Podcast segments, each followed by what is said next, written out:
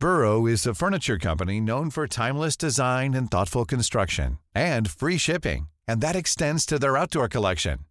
Their outdoor furniture is built to withstand the elements, featuring rust-proof stainless steel hardware, weather-ready teak, and quick-dry foam cushions. For Memorial Day, get 15% off your Burrow purchase at burrow.com slash ACAST and up to 25% off outdoor. That's up to 25% off outdoor furniture at burrow.com slash ACAST. Wow. Nice. Yeah. What you're hearing are the sounds of people everywhere putting on Bombas socks, underwear, and t-shirts made from absurdly soft materials that feel like plush clouds. Yeah, that plush. And the best part? For every item you purchase, Bombas donates another to someone facing homelessness. Bombas. Big comfort for everyone. Go to bombas.com slash ACAST and use code ACAST for 20% off your first purchase. That's bombas.com slash ACAST. Code ACAST.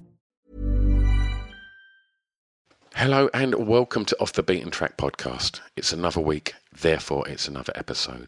I'm your host Stu Whiffin, and joining me today is Matthew and Richard of Minty, seminal art popsters Minty. Um, I mean, this was this was one when I got an opportunity to to speak to them. I couldn't believe my luck. It was like I saw them, I saw them support Pulp um, in the in the in the mid '90s, and and then since then um, I've kind of gone down many rabbit holes um, looking at the the genius that was Leigh Bowery, which obviously we talk about um, in this podcast as well. Um, uh, you know, as well as some of the seminal uh, club club nights that um, that Matthew has uh, put on, and we, we go into it. And I mean, the, the actual conversation itself um, went on way way longer than the conversation you're going to hear today, um, purely because of of my um, open mouthed wonder at, at just what an incredible promoter uh, and and and yeah, just just fascinating stuff. And uh, and when we finished recording, we recorded this one in lockdown, by the way. Um, Matthew was like, "I think that was a bit too long. I'm gonna I'm gonna edit it." So I was like, "Okay." So I handed over the editing to the guest, and uh, which was completely unique and never been done before. Um, so thanks ever so much for for um, editing the podcast. Uh, yourself, who's who's ever had a guest that's done that, um, and and yeah, and there's going to be uh, an incredible mixtape um, put together um, by Minty to accompany uh, this episode as well. So uh, when you just keep an eye on the socials because we'll um, we'll be sharing that as well. Um, thanks ever so much. Um, Richard and Matthew for, for editing and, and guesting, and and you're, you're in for a real treat with this because what an insight into um, uh, an exciting, weird, and wonderful world uh, of Minty.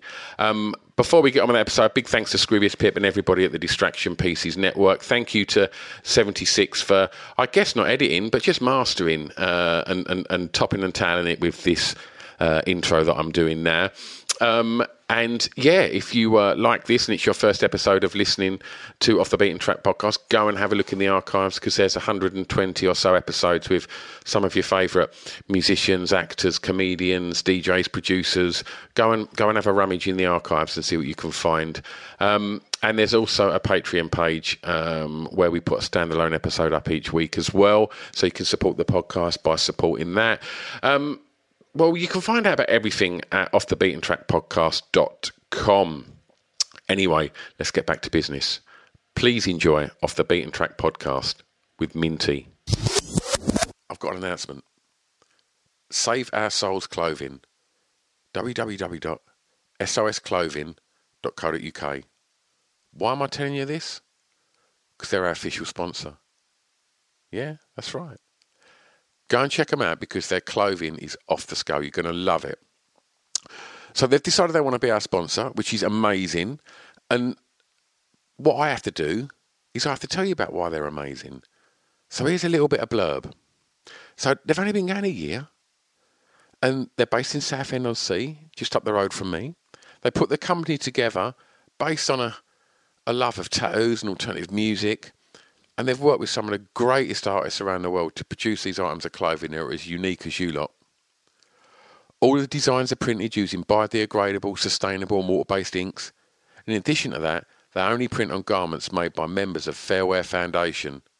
I mean, come on, great clothing and a conscience. Since going live in April last year, they've seen their audience grow massively and are now selling orders all across the world. And they were recognised by Cosmopolitan magazine as one of the best sustainable clothing brands alongside names such as Stella McCartney. I mean, that's quite a first year, right? So go and check them out because they've put a lot of love into supporting this podcast and I couldn't be happier. What else they've done is they've given you 15% off. So if you head over to www.sosclothing.co.uk, do a bit of shopping, see what you like, throw it in the basket, and then on the way out, put in the discount code BEAT15. B E A T 1 5, and that'll save you 15% off. Amazing, right? www.sosclothing.co.uk official sponsors of Off the Beaten Track podcast. Let's get back to that podcast.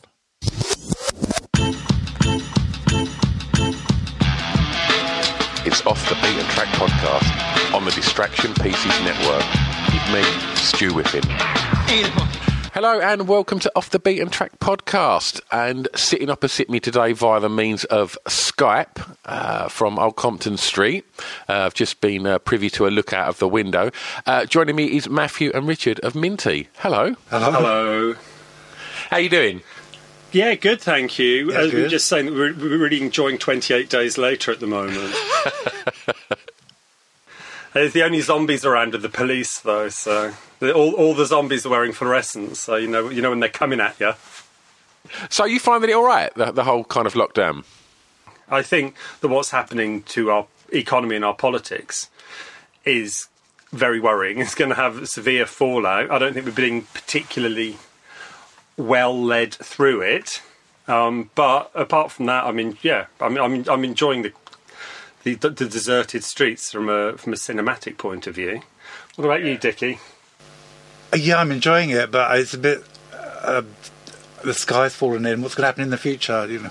Richard's very interested always in what's going to happen to the aesthetic as far as what what's the cultural meaning. I mean, yeah, club music must be dead for a couple of years. I would have thought. which I disagree with completely. I think the one thing that kids are not going to be doing is keeping distance. I imagine we're going to see youngsters crammed in like sardines, jumping up and down.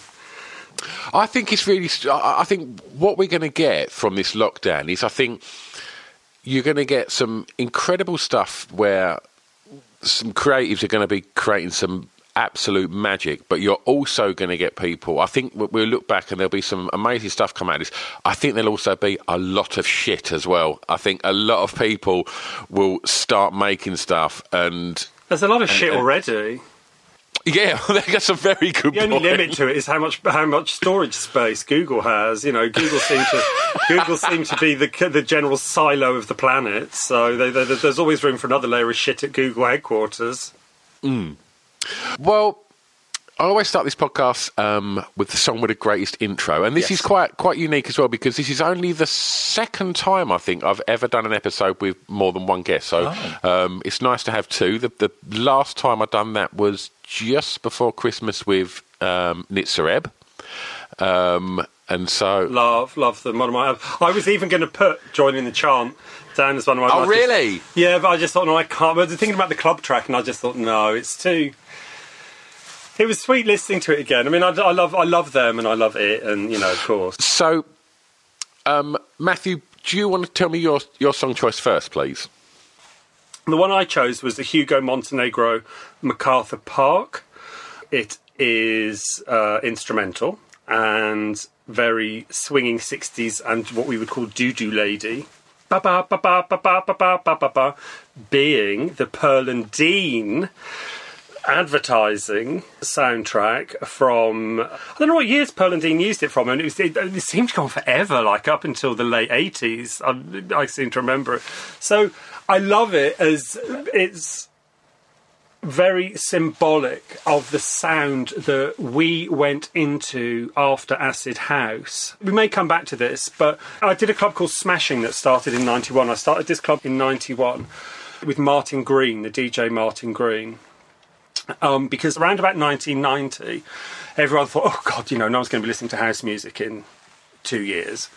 Because of course we come from a generation as do you where musical fashion and style and aesthetic well, well cultural aesthetic changed every three year max. So of course we'd all been dancing to house music since really 86 87 and although we could see it was growing it was just getting boring. People were doing the same thing over and over again and it was getting what we of course in those days we would have called naff. We were all, always very much from the school of big character we'd come out of the 80s hierarchy and house music the ref, most refreshing thing about house music had been the democratization of, of social life and the, the democratization of the dance floor in many ways where those 80s hierarchies had been broken down. And so the character of early acid house had been so much about rebellion and, and a fight for your right to party, but because of the Criminal Justice Act and the clampdown on the orbital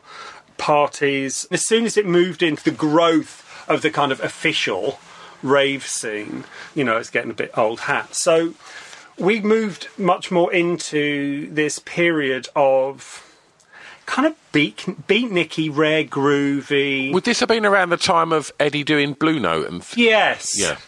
Yeah, there was the Blue Notes. I mean, there, that scene, that Hoxtony scene was developing.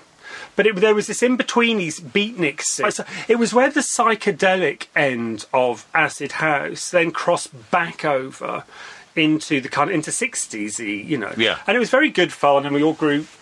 Um, we all grew goatees and smoked lots of pot and wore dark glasses and wore caftans.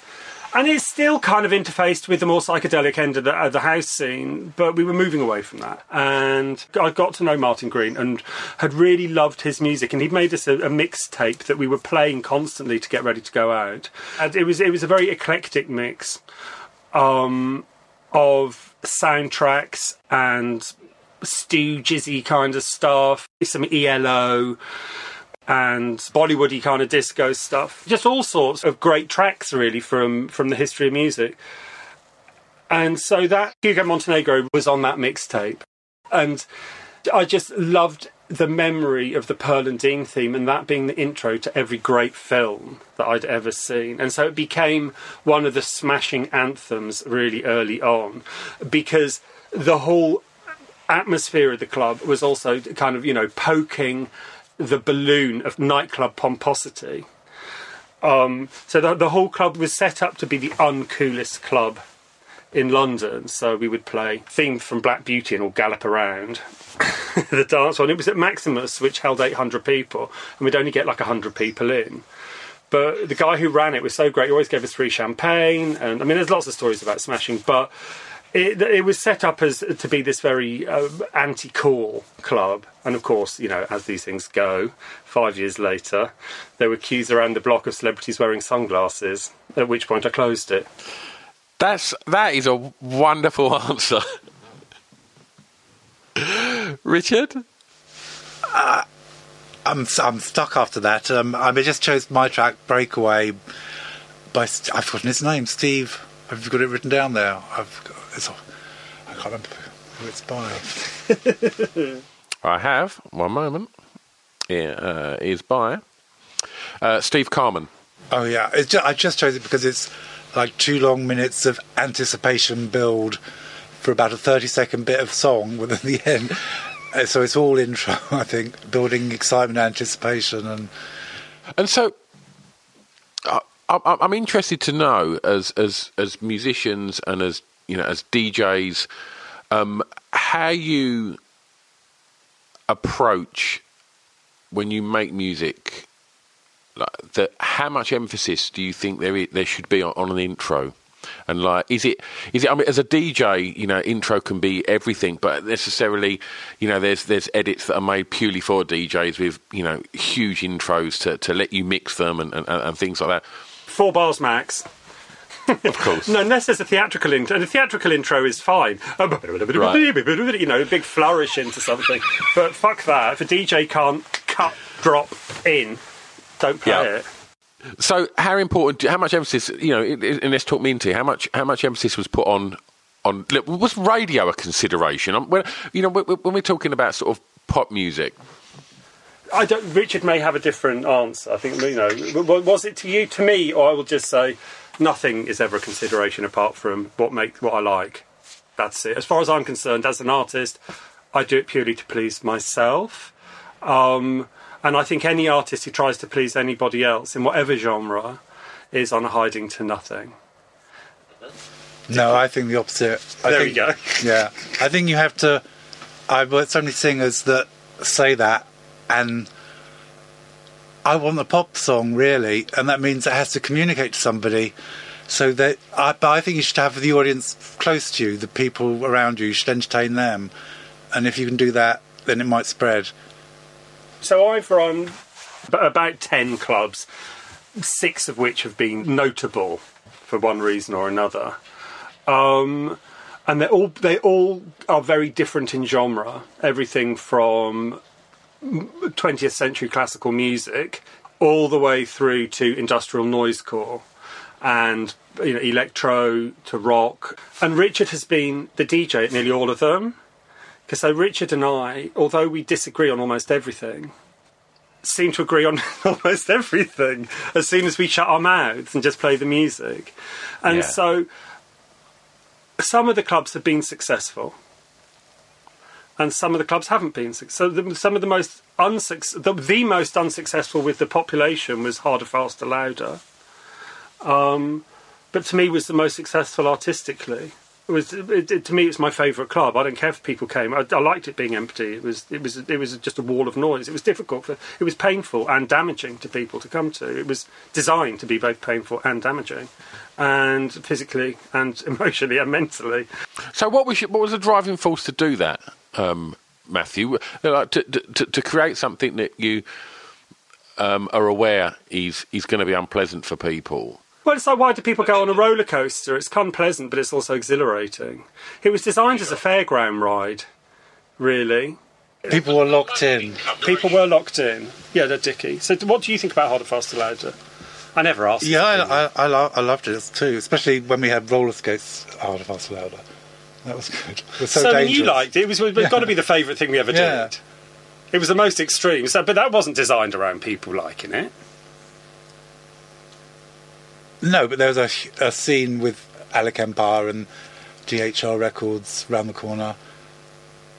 A lot of people were into this harder, faster music, weren't they? There was a scene. There was a. It was. It, it, it dovetailed with the death metal scene and the hard industrial end of jungle.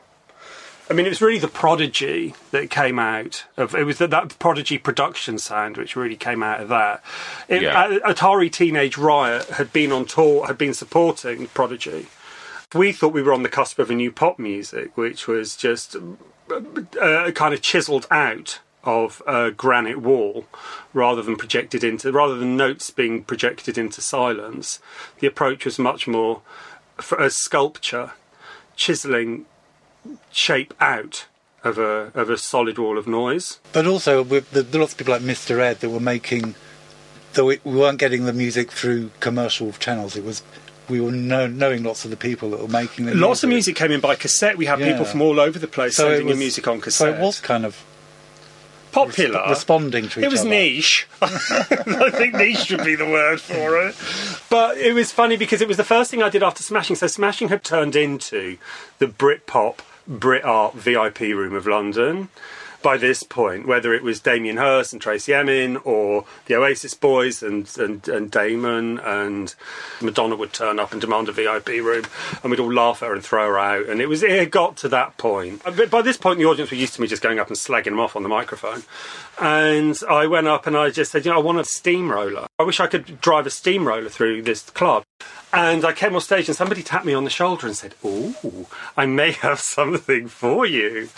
And um, played me. I think it was an Alec Empire track, and I was sold. I was just like, "Great, yeah, got it, fine, shut it, get rid of all the pop stars and all the celebrities out, get all of the the filth the industrial hardcore filth from the death metal scene and the really hard industrial jungle scene and the noise skull. You know, the, the noise artists were different to them, and so there was yeah, it was, but it was a niche. But of course, on the opening night, the press and the celebs all came because I'd shut this big successful club and everyone thought it was insane. And I opened my new club. Of course it was the new place to be. They had to be in by midnight else they weren't coming in so everyone was excited and in by midnight. And uh, And we did uh, an hour's piece of music for people to come into. you could only enter between 11 and 12 the doors were only open for an hour. And when you walked in it was completely silent with all of the house lights on with people kind of sweeping up and going around going shh it's completely silent. And, so, and all the house lights are on. And then and it was in this place called the office wasn't it? It was great. We found this venue that had just been done up and it was like a lifestyle place. And so the, the bar was one huge slab of concrete. It was a bunker. It was a, we couldn't have found anywhere better. They had just discovered polished concrete. We managed to get all the furniture out. And so there was nowhere to sit. There was no ashtrays. So everyone was kind of turning up in their glad rags and thinking you know what's going on? I was nowhere to be seen. There was no music on people were sweeping up and there were people milling around on rollerblades and roller skates it was a roller disco as well of course but it was free with wheels so people came with bmx bikes and Tesco trolleys, um, and it was down the stairs, so people had to bump whatever vehicle they had down these stairs into this club. And the venue let us do. It was amazing, the venue let us do it.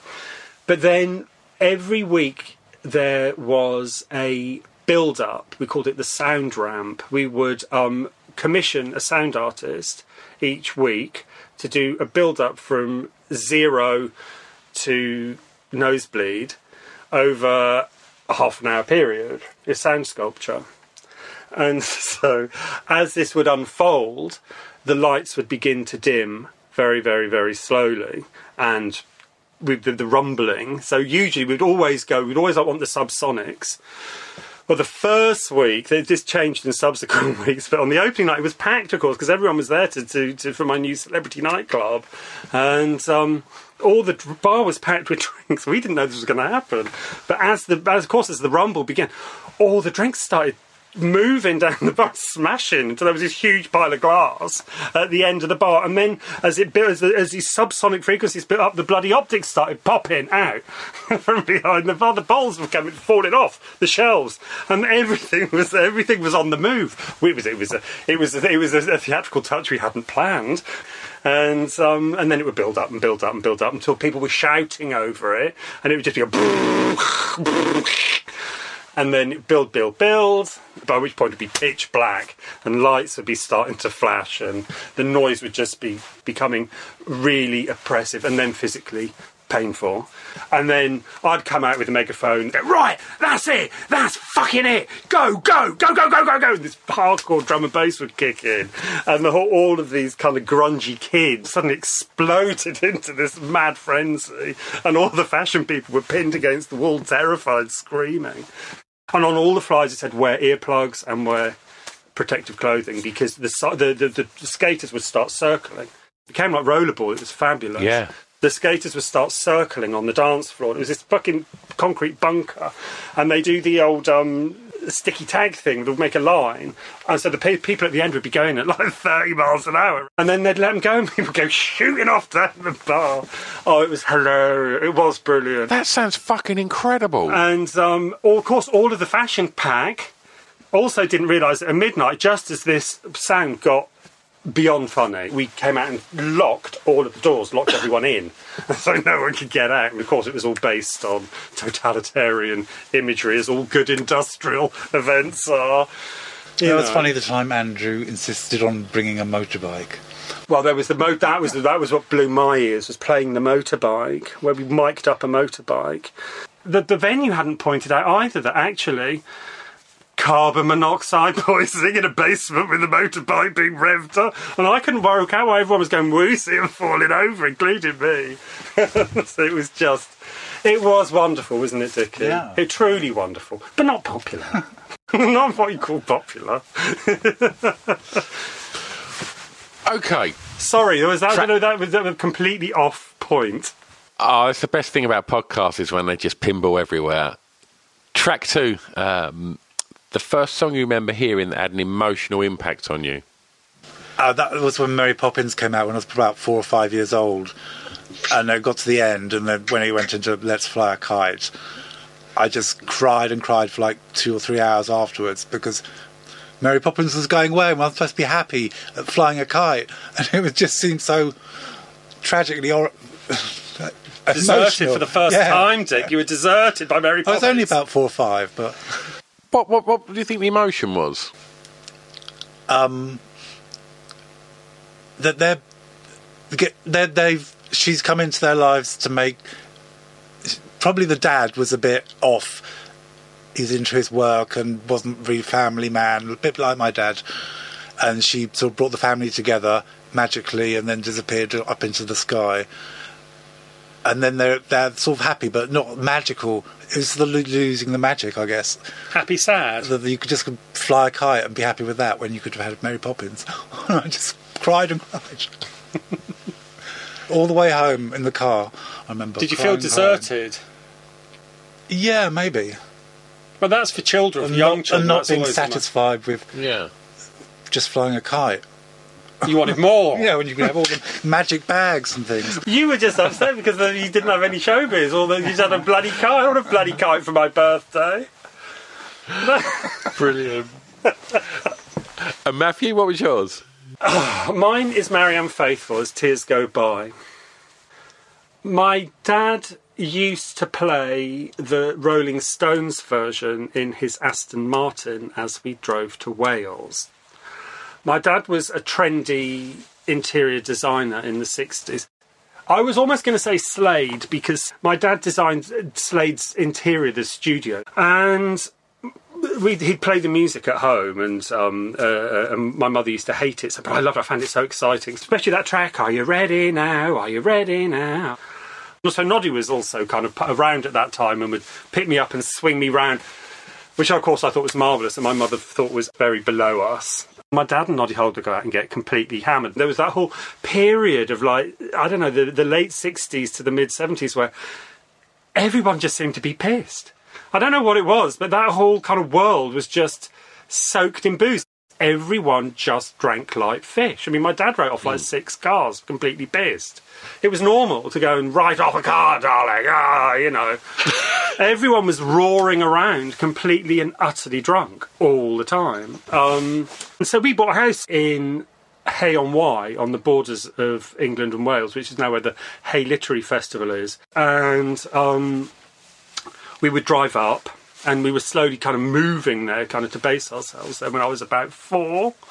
And as Tears Go By was one of the songs that would come on in, in the in the car. We used to play the Rolling Stones version of it.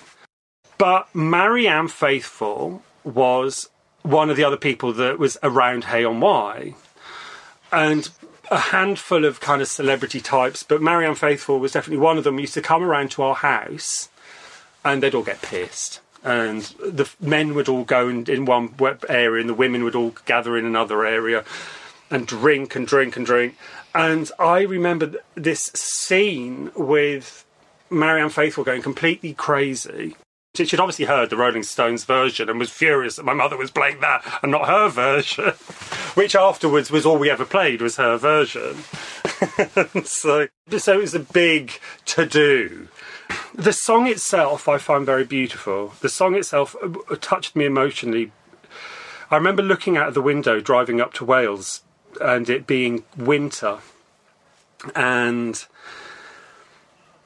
having a deep, deep sadness of being old, older than I am now, being of looking back and completely understanding it as a, as a young child and completely feeling like I was at the end of my life looking back over the, the time, you know, the, the sadness of, of, of looking back at a life. But I remember being weirdly displaced into like an elderly consciousness.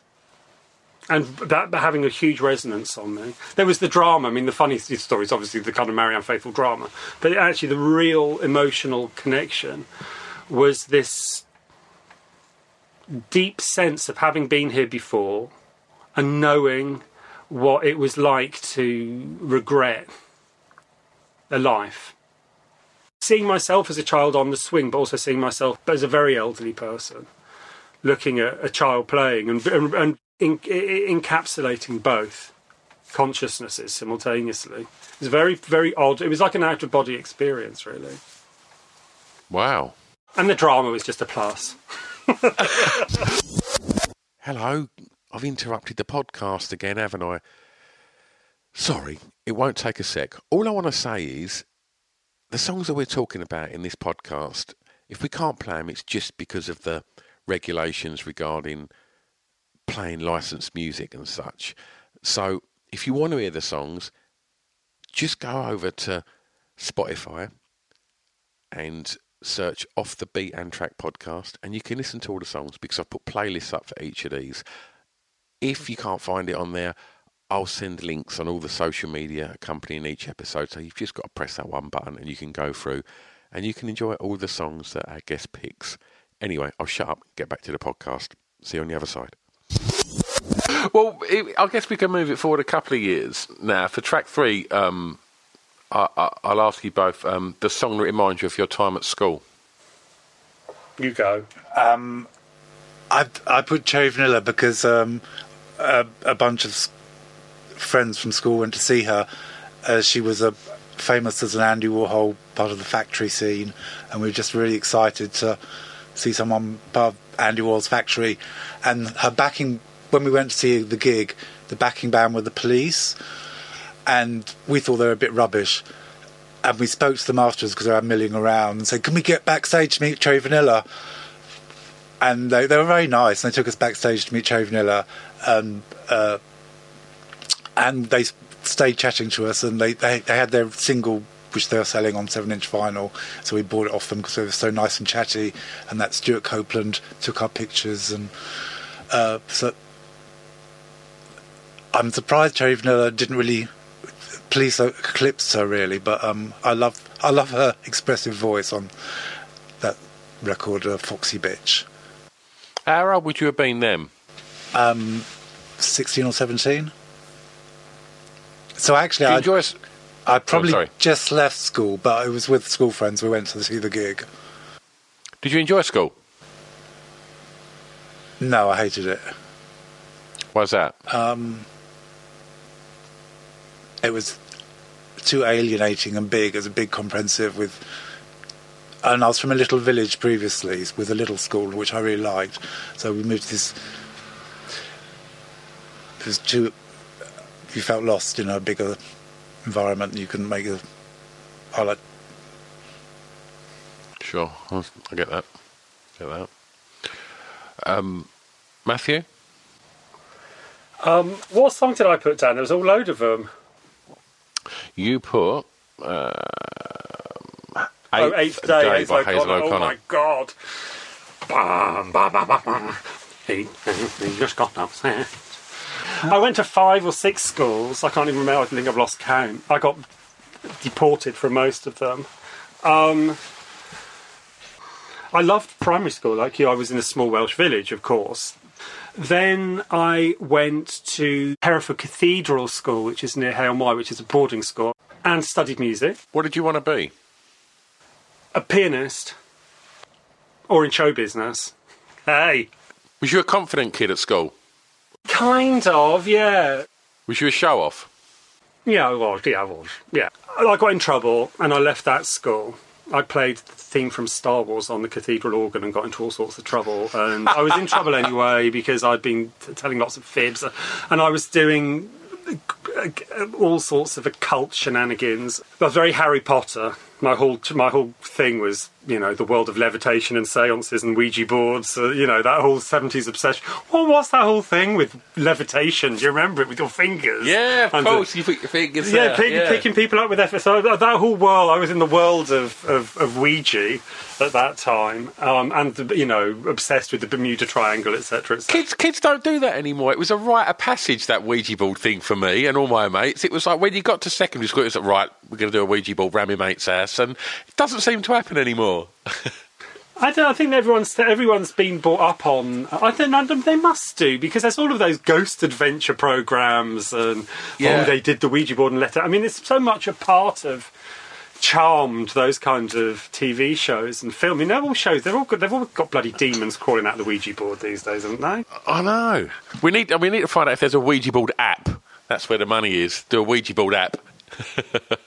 Was at church school, so they weren't best pleased when I discovered the idea of the Black Mass. Um, so, it, you know, I, I, I, cottoned onto Satanism at quite an early age and thought, oh, this, this, this looks like it will piss off the rector. Um, so I was turfed out. And I ended up in a big comprehensive like you did, which it, I ended up in a car. Got we went from one to another and um, couldn't settle. Obviously, my mother sent me to my first day at comprehensive dressed in my school's rowing colours. My previous school's rowing colours. I've never been to a comprehensive school before. How did that work out for you? Well, you know, I was I, I, I certainly received a, th- a thorough beating, Uh, and that and, and that beating, and that was my second year of school, and so that beating carried on for the full first term, really, from new, from going to school to Christmas. I went to two or three different comprehensives, which you know, I was pretty. I mean, the, all the confidence that I had previously um, eh, been showing in, in directing black masses and dancing around the uh, the uh, dormitories in hooded capes, all of a sudden was kind of knocked out of me very quickly, um, which it does tend to be, and. Um, it was very tra- it was really traumatic actually and then Dad had had to come back to London to work. Dad had gone to work in Wales, but uh, that hadn't worked out. And as the oil crisis hit, we lost everything. So I then went, you know, then I grew up like everyone else, pretty much in poverty. Dad was back in London, and so to get rid of us, he would give us money and uh, send us down the King's Road. And it, I stumbled upon the Great Gear Market for the first time, and saw Punk Freaks and New Romantics. So this is about 80, this is 1980 ish, 1980 81, and heard the music.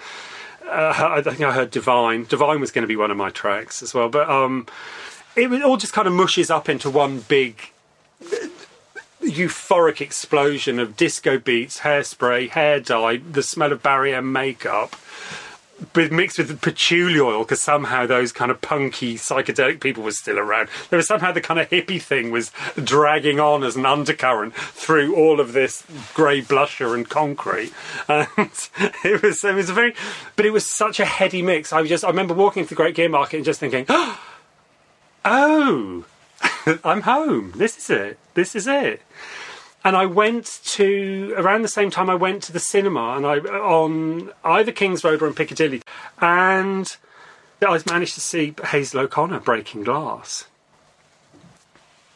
It changed my life. It completely changed my life, and for the first time, I saw a, saw a story of somebody getting to build a, a, a, a community find a community through their music, through their art, through their self expression, with outfits, with hair and makeup, with this wonderful music which I absolutely loved. And there was the scene at the Music Machine in um, that became the Camden Palace. And Philip Sallon, and I'm pretty sure Mike Nichols and a few other people that I now know were in this scene, sitting on this on the stairs, and I was just like, I have to know those people. I have to know those people and I went on to know them all. The five pounds I was meant to spend on badges at the Great Gear Market, I spent at the hairdressers at the end, and they laughed at me when I, even in those days, having a decent hairdo was like thirty or forty quid, which just seemed like incredible. Like, Burrow is a furniture company known for timeless design and thoughtful construction and free shipping, and that extends to their outdoor collection. Their outdoor furniture is built to withstand the elements, featuring rust-proof stainless steel hardware, weather-ready teak, and quick-dry foam cushions. For Memorial Day, get 15% off your Burrow purchase at burrow.com slash ACAST and up to 25% off outdoor. That's up to 25% off outdoor furniture at burrow.com slash ACAST. Wow. Nice. Yeah. What you're hearing are the sounds of people everywhere putting on Bombas socks, underwear, and t-shirts made from absurdly soft materials that feel like plush clouds. Yeah, that plush. And the best part? For every item you purchase, Bombas donates another to someone facing homelessness. Bombas. Big comfort for everyone. Go to bombas.com slash ACAST and use code ACAST for 20% off your first purchase. That's bombas.com slash ACAST. Code ACAST. Millions of people have lost weight with personalized plans from Noom, like Evan, who can't stand salads and still lost 50 pounds. Salads, generally, for most people, are the easy button, right? For me, that wasn't an option. I never really was a salad guy. That's just not who I am. But Noom worked for me. Get your personalized plan today at Noom.com. Real Noom user compensated to provide their story. In four weeks, the typical Noom user can expect to lose one to two pounds per week. Individual results may vary. But they gave me this kind of fuzzy pink mohawk, and I seem to remember that I was still wearing flared jeans with a brown body warmer and wide necked 70s shirt with a pink mohawk that I just brand new from the Great Gear Market. Well, That's that's quite a combo. talk about one foot in each era. And um, my mother opened the door, fainted, just went bang, fainted. I mean, she hated Noddy Holder, what can you say? So she, she, she went bang, she was straight on the floor. They, they couldn't touch me. They were just literally stood there screaming like Invasion of the Body Snatchers, pointing and screaming. And I found that, and then they, and we had moved to North Devon, so I was actually, it's really weird. I'd ended up, after being in school in Hereford, my mum had had to get a job because we were so broke. She could only get a job in North Devon. We'd moved to North Devon. And this is where I was getting dragged around all these comprehensive schools, being beaten up in schools in North Devon. And I walked in, I went back to school after the holidays with this pink Mohican, by which point I'd managed to find myself a black t shirt and some, some black trousers, which I also wasn't school uniform. And, I had, and this invasion of the body snatchers just seemed to carry on as I walked to school. People were stopping and screeching in their cars and pointing and screaming. As I walked through the school gates, everyone turned around and pointed and screamed. As I went into the classroom, everyone pointed and laughed and screamed. But nobody hit me. Not one person hit me. And I thought, oh, you like this hairdo? Wait for my next one. And of course, uh, the hair got bigger, the makeup got bolder. It was just then I was just it was just uh, you know then of course I discovered Siouxsie and you know the Siouxsie eyebrows went on. I was to the point where I was getting up at five in the morning, six in the morning to get it'd take me four hours to get ready for the catwalk into school. Just you know, to, for the rea- the reactions got more and more. I was suspended. I had the police come round to tell me to dye my hair. The social workers. I mean, it was just I mean, the whole thing was just exploded into this ongoing social drama of my hair and makeup. The whole world seemed to revolve around what my next look was going to be and how outrageous and disgraceful and disgusting and it was marvelous. I just thought this. I can't. It was So of course, you know, every day was a new look, just to see how so much I could wind them up. So breaking glass was really the trigger to that. The eighth day was such a. I mean, it's just the, the, the drama of it, the the theatricality, the quasi classical nature of it, Hazel's voice. I just, you know, I love. I've, I've since got to know her a little bit, but before Siouxsie, it was Hazel. She was my girl crush, and then it was Siouxsie, and nobody ever came close after that. Well, I, I- I guess looking at um, your selections for um, the next track, um, it's probably in and around that time. Um, and so for track four, I asked what the first song you remember buying from a record uh, shop was. I mean, it's not really the first one, but it's the first major journey to a record shop to get the record. I mean, the first one I probably bought was Alvin Stardust, My Cuckoo or something when I was Yeah. 14. But in when I was 16, 17, I, I heard this record shop had Buzzcock Spiral Scratch in stock. And it was a huge, I just remember the huge journey to get on several buses to get to Andy's record shop in Cambridge to to buy the Spiral Scratch EP, then all the way home again, another hour's journey on the bus back home. Because I wasn't at home when I found out I was at someone's house, and it was like several mo- bus journeys away. And How so did you know about it though? I don't know. Maybe I rang. I was just I was going to ask that I exact don't question. I don't know, but I did find out I was at someone's house near Huntingdon, and I found out. Maybe I rang the record company and said, "Have uh, the record shop and said, have you got this in stock?" But how did you know? You heard it on John Peel? No, I hadn't heard the record. I was just waiting for it to come out. So You can't remember maybe why? maybe my friend had said, "Oh, I saw it in the that shop." Anyway, it took a. It was just a huge journey to get it. What and I- year was it? Probably seventy-seven or seventy-six. I can't remember. Hmm. And and I was thrilled when I played it. It delivered everything I. It was worth the journey. But it wasn't really Ah. the first record I got. But it was the first big journey to get a record. It's funny because that whole punk thing, because I'm slightly younger, I'm like a, di- a disco generation younger than Dick. So a disco generation is about five years. So I remember at boarding school somebody coming with a Sex Pi- with um, a Sex Pistols album, and I just thought it was a bit tasteless. I didn't find it exciting at all. I found it tasteless. a sudden new idea was sweeping the the land. Um, But I suppose it must be when it coincides with hormonal release. Completely. The experience I had of Hazel O'Connor was, you know, must have coinc- just it just happened to be that's what coincided with that release of puberty or that massive rush. So, looking at at sort of 76, 77 Spiral Scratch, and you saying um, the, the, the, the, difference, you know, being five years between years, um, that Might be a bit more. like that. but I, I, I guess your choice, um, Matthew, was one of the most, I, I guess, exciting records of that time. Your first record you bought. Fade to Grey. I was almost hesitant to put it down because it's almost such a cliche, because it's so iconic, certainly to our generation. But you can imagine me doing looks, going to school. I just kind of discovered the dress up thing. I discovered the post punk new wave. I was in it. I was, I was in it in my own mind. I was in, I was in it in North Devon in my own mind, and you know, dressing up. Seeing Steve, I mean, that was it. I had to have that record. That was everything. Not only was it about the record, I who I wanted to be. When I saw Steve and I saw the video, of course, the video blew me away because it was one of the first after Ashes to Ashes, which I also really loved. Ashes to Ashes had a huge impact on me, but I didn't rush out and buy the record. Because Steve's in the video to that, isn't he? Steve's in the video. Ashes to Ashes gave me the feeling of being nauseous with excitement. But there was something about the look that looked too much like a costume. I loved the sound of it. I loved the production. I found it thrilling, and I loved the video style and the looks. Uh, There was it, it touched me. But as soon as I saw Fade to Grey, my head was spinning. I was doing I was doing an exorcist moment. I was so excited. It was like I released every fluid in my body simultaneously, and ran to the record store, Whereabouts? Where did you buy it? Barnstaple, North Devon.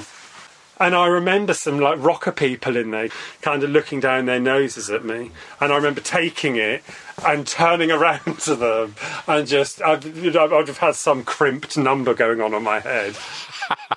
and just turning around to them and holding it to my chest and turning my nose up and just looking witheringly at them. I, I am ice. it was, it was, and I just all at once I was I was at the Blitz.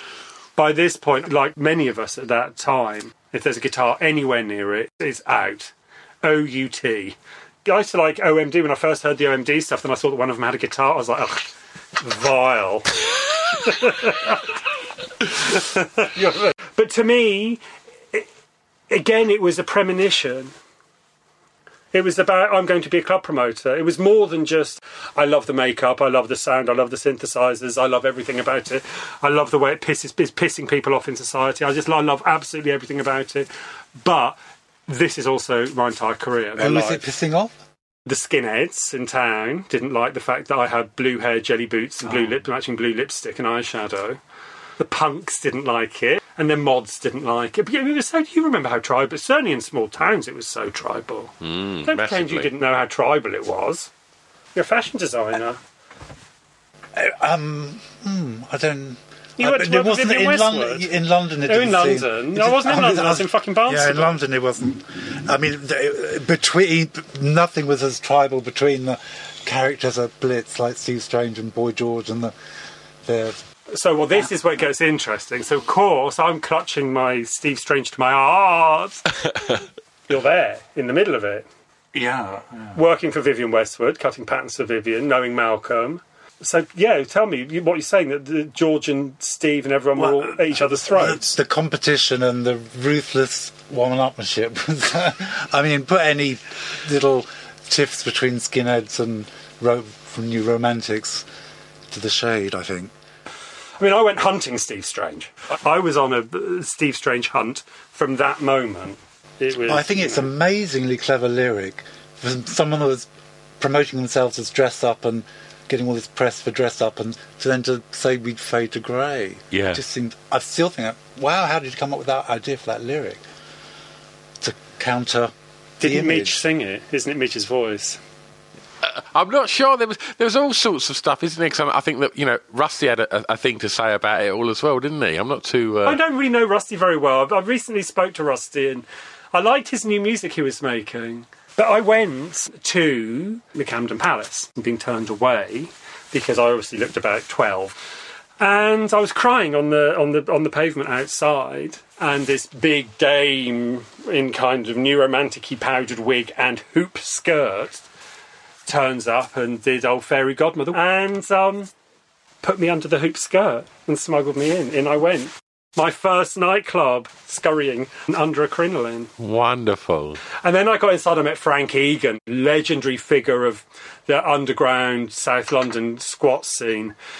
They had a group called Radical Drag. Yeah. And they would go out in bad drag, beards and lipstick and wonky wig when you would get killed. They were going out to start fights and would go into really heavy reggae clubs in the middle of the day in Brixton. That was kind of their thing, was frontline brawling in the daytime piss in Brixton in drag. Anyway, that gives you an idea of the kind of people. So I met this one of the one of the kind of leaders of the pack, this creature with this wonky wig and ill-fitting dress. He's like, "Who's the child? Who's the child?" And I was going, "Oh, is Steve here? I just want to meet Steve." Took his fag out of his mouth. Put it on the floor, stir it. Go, you don't want to meet her. You don't want to meet her. I can please, please. I- Okay, if she wants to meet Steve, let her meet Steve. And this Frank Egan one took me by the hand, dragged me up to the one of the boxes in the Camden Palace, went barging in, and then Steve in really a cowboy look, which, even, which I was like, why is he wearing a cowboy hat? It's not- Clint Eastwood period. But it was cowboy fancy dress. I mean, anybody who knows anything knows that when you do a look, it was war. It was aesthetic war. You took your life in your hands when you went out. I couldn't put disappointment with this experience. I was like, oh my God, I'm disappointed in the outfit. And he came up to me and was trying to kiss me. Of course, I was, you know, young. So I was just, this thing's now kind of leering at me with a sweaty face and a cowboy hat. And Frank Egan then steps in and goes, You fucking touch her. I'll fucking smack you, you old cunt. These two fishwives now hammering at it. My entire world is crumbling. And Frank just grabs me and goes, Told you didn't want to meet her. And like dragged me out. And I was like, Ooh, what, what happened? It was what I don't understand. What's wrong with him? Ah, Coke, girl. And I just thought, how much Coca Cola must he have drunk? and I didn't touch it for like 10 years. How much Coca Cola must it take to, to lose your style? Well, I guess while we're talking um, Coco and, and, and Camden Palais uh, and, and, and, and Clubland, track five, the song that soundtracked your year's clubbing. I guess it's Love Attack by Ferrara for me, which just represents the most exciting. uh, It came out in like 78 or 79, I think, before clubs were really. But it still retained the excitement of what I want to hear from going out to a club, of something that really. Ah, wow! I've got to go. It just thrilled me each time I It, heard it. it, it marks that moment, doesn't it, where discos turned into nightclubs. Because the punk scene wasn't really, was- it wasn't clubs, was it? It was much more gig venues. Yeah, yeah. And there was that moment. I mean, there was the, the Bowie night at Billy's, Was that before? That was before About Blitz. yeah. Before Blitz. Before Steve Strange did Blitz. And so, but Studio 54 in America was still seen as a disco Yeah. because the night, what we knew as nightclubs, kind of started within the bodies of the dead disco. Hmm. I don't understand the difference between nightclubs and dead disco. Okay, to me, there was the whole period of the discotheque with disco music, Saturday Night Fever. Saturday Night Fever, and it was those bodies that we inhabited as nightclubs. So to me, there was always a difference between a disco, a party, and a nightclub. The nightclub is much more exclusive. It's like a stamp club or a. You don't get train spotters at a stamp club. It's made for people who are into anaesthetic. What, what, what would the venue, disco venue, be at the time? Sombrero in um, Kensington High Street. The Blitz wasn't like going down to the Sombrero in Kensington High Street. It didn't have a strict aesthetic. No. So, but that's the difference between a nightclub. Does that make sense? Yeah. So your track, Love Attack, really symbolises that shift of nighttime music between disco, because it's still very disco, it's still got the four beat, but that exciting, energised, darker synth sound is coming forward. And it was that electronic sound that led the nightclub. I mean, I suppose I Feel Love did the same thing, but. And that came out in 77, middle of punk, and it sort of stops you dead thinking, wow, that is something Yeah. to watch out for. But then Love Attack really hasn't lost its power for me, which I Feel Love maybe has. And so, Matthew, your songs come a few years later. I only chose that because I couldn't. I mean, it's just impossible. Yeah. I did 25, nearly 30 years as a promoter, and from every club there's a classic. What's that you've got there? Thought, get some brandy. Brandy. Wonderful. Oh, I haven't had a drink in weeks. Thank you, darling. Lovely. Cheers. So, what are you? Because you sent me two over.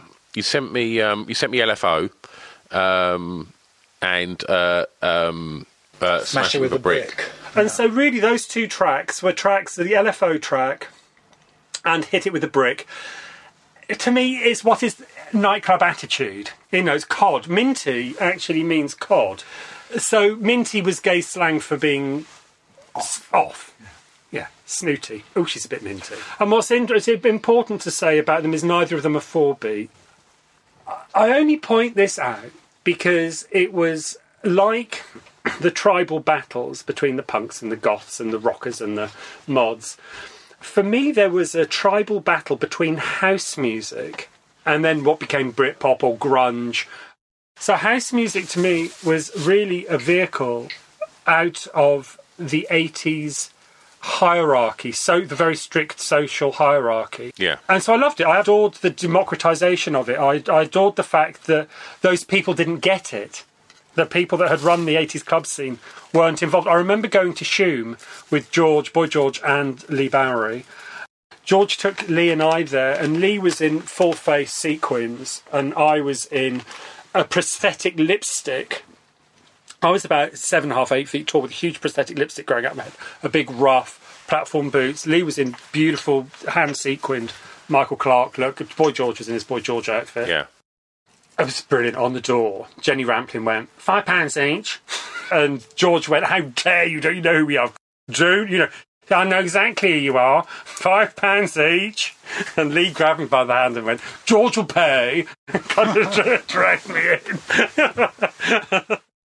but we got into Shoom, and I remember it being quite low ceiling area of Shoom. I, mean, I was, we were all crammed in in these ridiculous, huge outfits with smoke and this flashing strobe light and all these kids dancing around with basically tracky bottoms on those horrible lilac tracksuit bottoms. I loved the music, and I, lo- I just and I loved the atmosphere, and I just looked at me and Leigh and George just stood there looking like fish out of water, and I just thought, it's over, it's over, we're done, it's finished, it's through. And I went home and I just threw everything, all my makeup down the loo. Oh, so so so house music really emancipated me, and at that moment I also started directing pop videos for a lot of the house acts. So it gave me huge opportunities and a huge sense of freedom and and and, and wonder. And then by the time people started taking E and coming up to you like a golem, they were like golem, gurney golems. I love you. I know I love you. And I go, fuck off, I don't even know you. I took it once, once in my life. Fortunately, it didn't go with my metabolism at all. So I could observe what it was doing. And anger was always so important to me. This opposition to society, whether politically, aesthetically, emotionally, the opposition to the mainstream, had always been so fundamental to my view of myself and the world and what I was doing. And, to, and by that point, the world of nightclubs, which was central. It was my chosen medium as an artist. I saw myself as an artist, and the, nightclub was, in fact, a medium. And I, I just grew to loathe the whole house music scene because I thought it was completely fake. Yeah. And I thought, I mean, I still think they put a record on in 1991. I said, I haven't fucking taken it off. Oh, do you remember when we did the Lux? There was a there's the kind of art space called the Lux, and we'd let off all those fireworks. And we'd done a show down there, like a noise, industrial noise core show, and the finale was a load of outdoor fireworks set off inside. And so the, the you know the whole place was full of smoke, and there was all the, the, the fire alarms going off. And anyway, we got thrown out of there. And I was in uh, some kind of utilitarian mini dress. So where can I get a drink? Trade it was must have been late. Went down there, and I was I had my megaphone because I always used a megaphone with Hard Fast Lad, and I was marching up and down the bar at trade, kicking people's drinks on, going eins zwei drei vier, eins zwei drei vier. Can't you faggots count more than four? We just come from this world of this wall of kind of avant-garde noise, and I was going, "You fucking faggots, you can't count more than four and kicking people's drinks into their faces. So, I you know, of course, I got dragged off the bar and beaten up and thrown out by the security. I was on a one man mission to destroy house music. It didn't go very well, but um, I was so furious about its monotony and, and blandness and tiresomeness. So, mintiness was something that kind of kept coming back. Even though when I thought that I had been I had been saved from the horrible 80s attitude, it turned out it was actually running through me like Blackpool fucking rock. well, well, whilst, whilst we mention Minty, so um, th- th- this has been facilitated um, uh, for for uh, Paula. Pensioners on PR, that's what it's called. so, so tell so tell us what's happening in the world of Minty then. We're relaunching Minty. Oh yeah, Yeah. Who would have thought?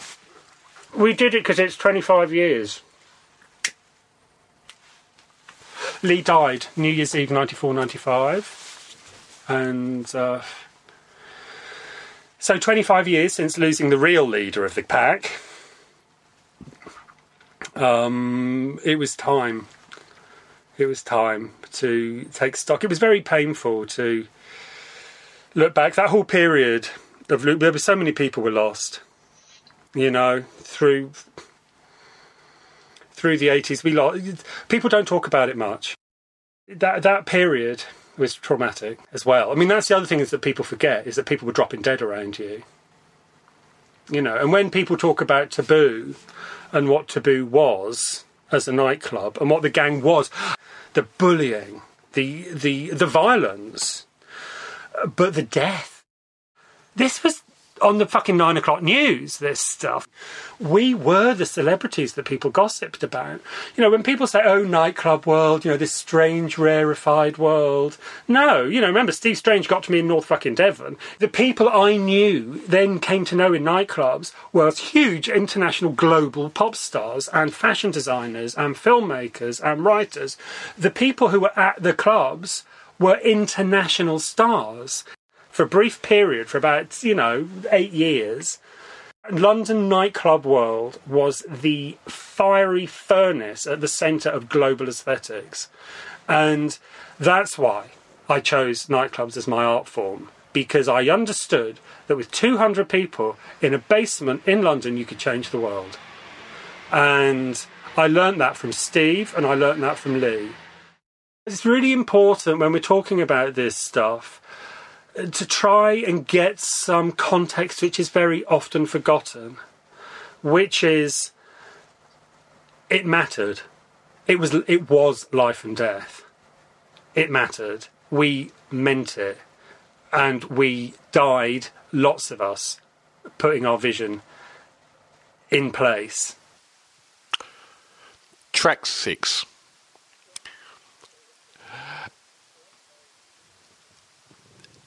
A favourite song from an artist from your home county? Devon's not really my home county, but I chose Muse. Just because I, li- I like that Muse track. Yeah. We can talk about the tension between electronic and rock music.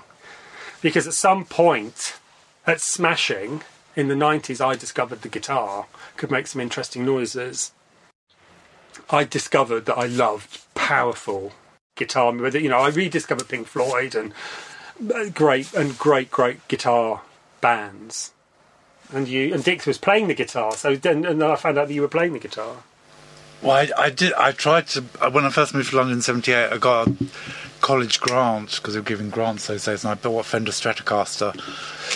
But I just was hopeless at playing it, and I didn't really get round to Yeah, learning really it improved. till I was thirty. Thirty, I managed to get a whole song. Your whole song. When when I started working with Louise Prey, Richard was the house band when we started Smashing. You and Louise, you you were in a band with Louise Prey, who was this kind of it girl who was like a model, and you became the house band, and you were playing the guitar. So everyone was kind of doing pub rock.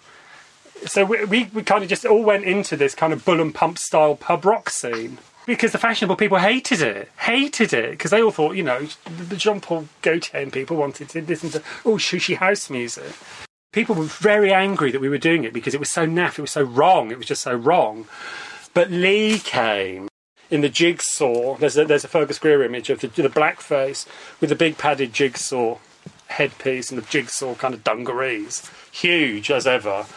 And got me by the hands and was spinning me round on the floor of Maximus. And it was a really magical moment. And I was loved, of course. I was, you know, in awe of Leigh. Leigh was. Did you meet Leigh? No, no. You very rarely do you meet a genius in any field. But Leigh had the vibration of greatness. He was a star. Uh, So I'd always, always wanted to be engaged with him in some way.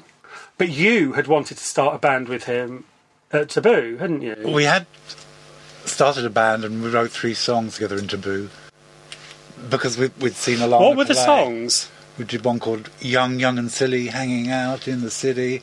um, I can't remember the rest. But who else was in the band? It was you. it was Judy Blame. It was John Barrett. And the fashion designer John Richmond. That's Um, super group. we thought- 80s super group. We'd just write some songs and it would just happen, like it did for Lana Pellay with "I've Got a Pistol in My Pocket, Baby."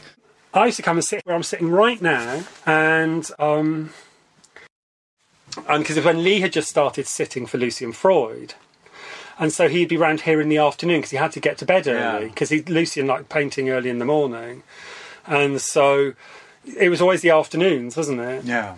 And so I used to come around literally every afternoon. The launch of Smashing Live, the first ever Smashing Live, we were the first promoters in Madame Jojo's, on, uh, which was a drag club, had been a, a club travesty, but they had a fantastic stage. And um, so I came around and said, Oh, yes, you're headlining. Your new band's headlining, this Minty band, you're headlining. Leigh. And they went, What? What? what? We don't have any songs. And remember you were going, Oh, we don't, what, what are we going to play? What are we going to play? And I said, well, you must have something. I said, well, it is a drag club. You can always mime like a drag queen, which of course is a red rag to a bull. And um, there's, there's a big, there's all this, what are we going to do? Well, and I said, well, you know, it has, it's, Smashing's a rock club, so it, it has to be a rock band. And Leigh said, well, what do I know about rock music? And I said, well, you know, you'll find out tomorrow. Your bands will be waiting for you at 2 p.m. in Kensal Road. I'd already sorted, I'd got a band line, I'd got the drummer, bassist, rehearsal room, everything all lined up. I said, see you at 2 o'clock tomorrow and you'll find out. So that was our, fir- our first big band gig. And uh, Leigh did with Sheila Tequila, Orville, do you remember? Yeah. I wish I could fly. I wish I could fly way up in the sky. That was one. Of, that was in the set list. I think. I do remember. wish I could fly. Yeah. I did. Yeah, yeah, Leigh would go. Oh yes, I do. I do. Yes, Orville, I do. I wish I could fly too. So why? So is it is it because 25 years you've decided to? Yes, because it was 25 years since Leigh died. We've been trying for years to get a Leigh album together. We've got five unreleased Leigh tracks that no one's ever heard. Good ones. And then a pile of half finished bits and bobs. Because Leigh used to sit round here, right here, and um, and and you and Leigh you Do would work- freeform do jams, freeform jams. We've got some lots of jam, really interesting jams. It's really interesting to hear. But it was all recorded on your Tascam. Yeah. And it was Trevor Jackson. I bought Trevor Jackson's um, Tascam. Okay. So um, after Leigh died, we put together a, a, a large performance art group called the Offset and put together a kind of performance art collective. And we did these nights called the Mint Tea Rooms and had anybody who wanted to explore, explore making sound really. Adento X came out of that. Adento X formed. Polystyrene. Polystyrene was in it, yeah. All sorts of people came through it, and Aiden Shaw, the porn star, Sexton Ming, who's a poet, really interesting people. Ron Athey, the the body artist. But it was out of those rehearsals that the band kind of came back together because we block booked this rehearsal time. We thought we let's take a couple of hours and just kick around some ideas musically with Nicola and me doing vocals, and uh, it was great. There were some really great ideas, and I wanted to change the name. I said, "Look, if we're going to start a new band, at least change the name." Some we, we argue to this day, don't we, about that? Yeah. We still argue quite aggressively about that to this day. I haven't got, I haven't got to the bottom of it in 25 years. Because you joined because of Leigh. Because you. Yes, and you. Yeah. And you. And Leigh had a. And I I'd call it postmodern ideology. Well, but this is another fight. the legacy of postmodernism. The the last track is the um, the the track where I ask you to um, recommend a track that that people may not know. The Offset was was very much this kind of gang show. We've got an Offset album, and this next track, London Broil, was the lead track. So I met this queen, the most miserable, miserable, misanthropic person I'd ever met, who I just fell in love with because it was so miserable. And was making kind of Casio synth music on um, on cassettes, and I just said, I really, really want to do something for you because you're so fabulously horrible. And we were talking, who's your favourite bands? And he said the Soft Cell, had, early Soft Cell had been, you know, really influential. And I was like, oh my God, me too. I said, I know Dave Ball. Let's do a track together with me, you, and Dave. So we did, and that's the, my last track. It's called London Broil and Potatoes. That was going to be the first track on the Offset album that never came out, that we hope to release one day. But um, it then became the lead track on the Kashpoint album, which was released much later on. You know, many years later, we did Kashpoint as a club, and again, I wanted to make. And there were so many fabulous bands around Kashpoint that I made this compilation album. So Doris was one of my absolute favourites from the Offset, who then became the lead, the, the lead track on the Kashpoint album. You haven't heard, you haven't even heard it. It's a kind of bridge between the '80s Kashpoint and harder, faster, louder, the noise core. It's and, Wow. and produced with Dave Ball. I'd love to hear that. Well, we'll we'll send it over straight after. That'd be great. That'd be great. And uh, Richard, what's your tune? Um, if you get a chance to turn someone onto something they may not have heard before. Um, I, I love this track, Ethyl Meatplow Queenie, and I was surprised to find it is on Spotify. So it's such a great track. It's, it's the swear words that they're really visceral. You want to sing along and swear with them. Um, fucking bitch, cunt, fucking death, Queenie, death. I chose. Um, I first heard it, the dance version at Heaven, and I didn't. I thought, what is this track? It's amazing. And I asked Leigh, I told Leigh Bowery that I heard this track, and he said, "Well, ring the DJ up." I said, "I can't ring the DJ up to find out what the track is." It was Martin Confusion, the DJ, and so he said he phoned, got the phone out and dialed the number and said, "Here he is." And I said, "Oh, what was that track you played that goes fucking death, fucking?" And he told me it's Ethyl Meatplow, and I went from bullshit, but it's fantastic. It was hugely influential to Minty as well, actually. It was influential to Useless Man. I'd say, wouldn't you? Would you agree? Yeah, especially the the visceral quality of swearing. I don't know, forbidden words. Are, I said that Ethyl Meatplow track really reminds me of a time when our society, the underground alternative society, had been ravaged. We'd watched our friends dying horrible deaths in front of us. Brutal. It was a horrible way to go. And the, Dick's track has the energy of that time, very well captured. A roar of fury in the face of losing some of the most brilliant people on the planet. But on a positive note, it's a great track. Okay, well that that's a perfect place to to end this. So if people want to find out about the stuff that you're doing with Minty, We have an email address, which is mintymusichq at gmail.com. I'll say that again mintymusichq at gmail.com. I've got a Facebook, Glamorre, Matthew Glamorre. I have a personal Facebook page. Um, a Spotify, we've got a Spotify artist profile, so the music's going up on there. That's Minty, obviously. We were li- lined up to do gigs, Glastonbury. We had Glastonbury, Paris. we had Art Paris, we had all sorts. Yeah, no, we were on tour. We were about to start Yeah. touring. And the show was going to be great. It was going to be a big audio visual show, which we'll still do. I mean, if we live, we want, we'll get through this. We've got through the last one, we'll get through this one. of course. We'll live, we'll do a show. Wonderful. Thank you so much. It's lovely to meet you. It's absolutely it's been an absolute pleasure and, and an education as well. I've I've learned so much more about some of the clubs that I never thought I'd know about, and it's it's, it's been fascinating. Thank you very much. Thank you. Thank you. There you go, Minty. I've just done a podcast with Minty. Um, yeah, I just hope for, for those that may not have been aware of, of the works of Minty and, and, and, and the club events that, that Matthew's done and and just the genius that is Leigh Bowery as well. Just go go go on YouTube and, and, just absorb as much as you can because uh, it's it's incredible. It's weird. It's wonderful. It's it's just yeah. Just go and get stuck in because you're gonna you're gonna like what you see. Um, okay, we're back next week. Um, thanks ever so much um, for listening.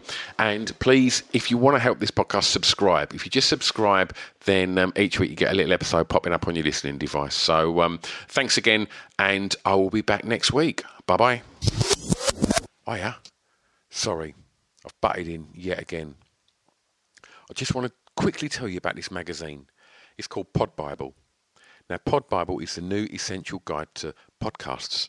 It's put together alongside Spotify and Acast, and it's a one-stop shop to tell you all about the podcasts you maybe know about, but definitely about a load of the podcasts that you probably don't know about that we think you should know about.